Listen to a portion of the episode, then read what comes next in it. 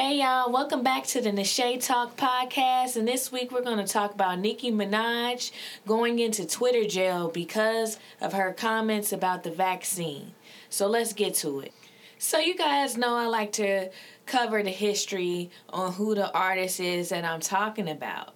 So, Nicki Minaj, she came out in 2010 with her debut album called Pink Friday.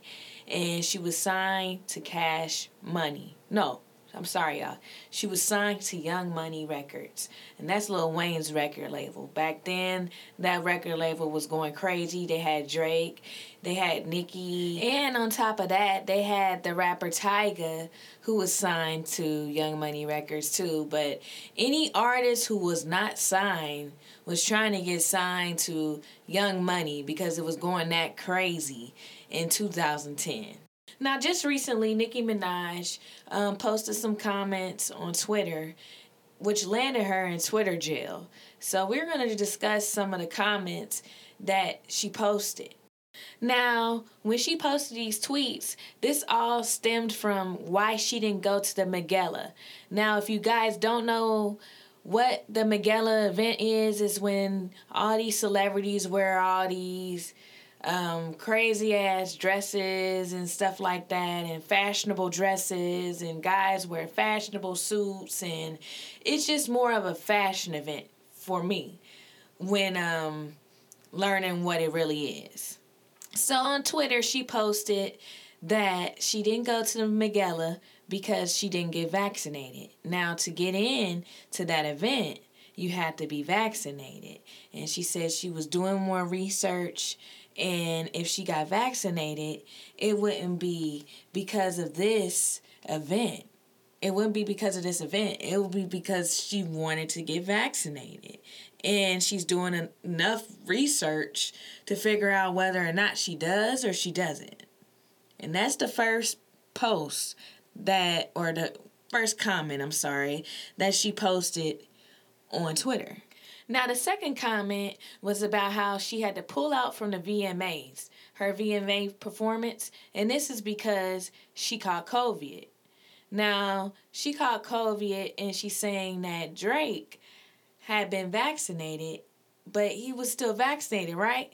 And he still got COVID. So it's like, is there any point in getting a vaccine? And that's where she was getting to in her comment.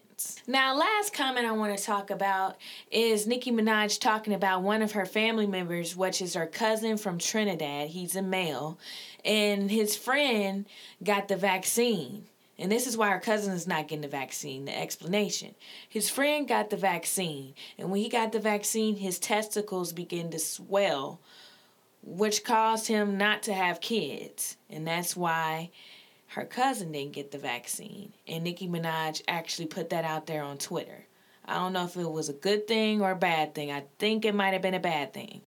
So, because she posted these comments, she ended up getting invited to the White House um, they reached out to her, the Biden administration.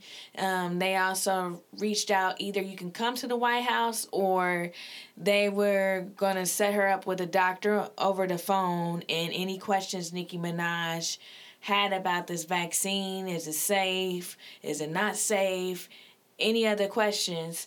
I guess the doctor was going to answer it for her. Not Biden, not people at the White House. This is just a doctor that Nicki Minaj doesn't even know. So in my head, I'm thinking like, what's going on here? Now, with me or anybody else, you know, I'm not judgmental or anything. If you want to take the vaccine, you do. If you don't, you don't. But at the end of the day, I just don't like when people and administrations try to push things on you. That's not fair and that's not right.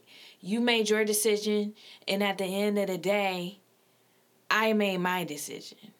Now let's move forward. Now I feel like people should have freedom of speech. Nicki Minaj posted what she posted, but at the end of the day, I feel like she shouldn't have been in Twitter jail. And this is why.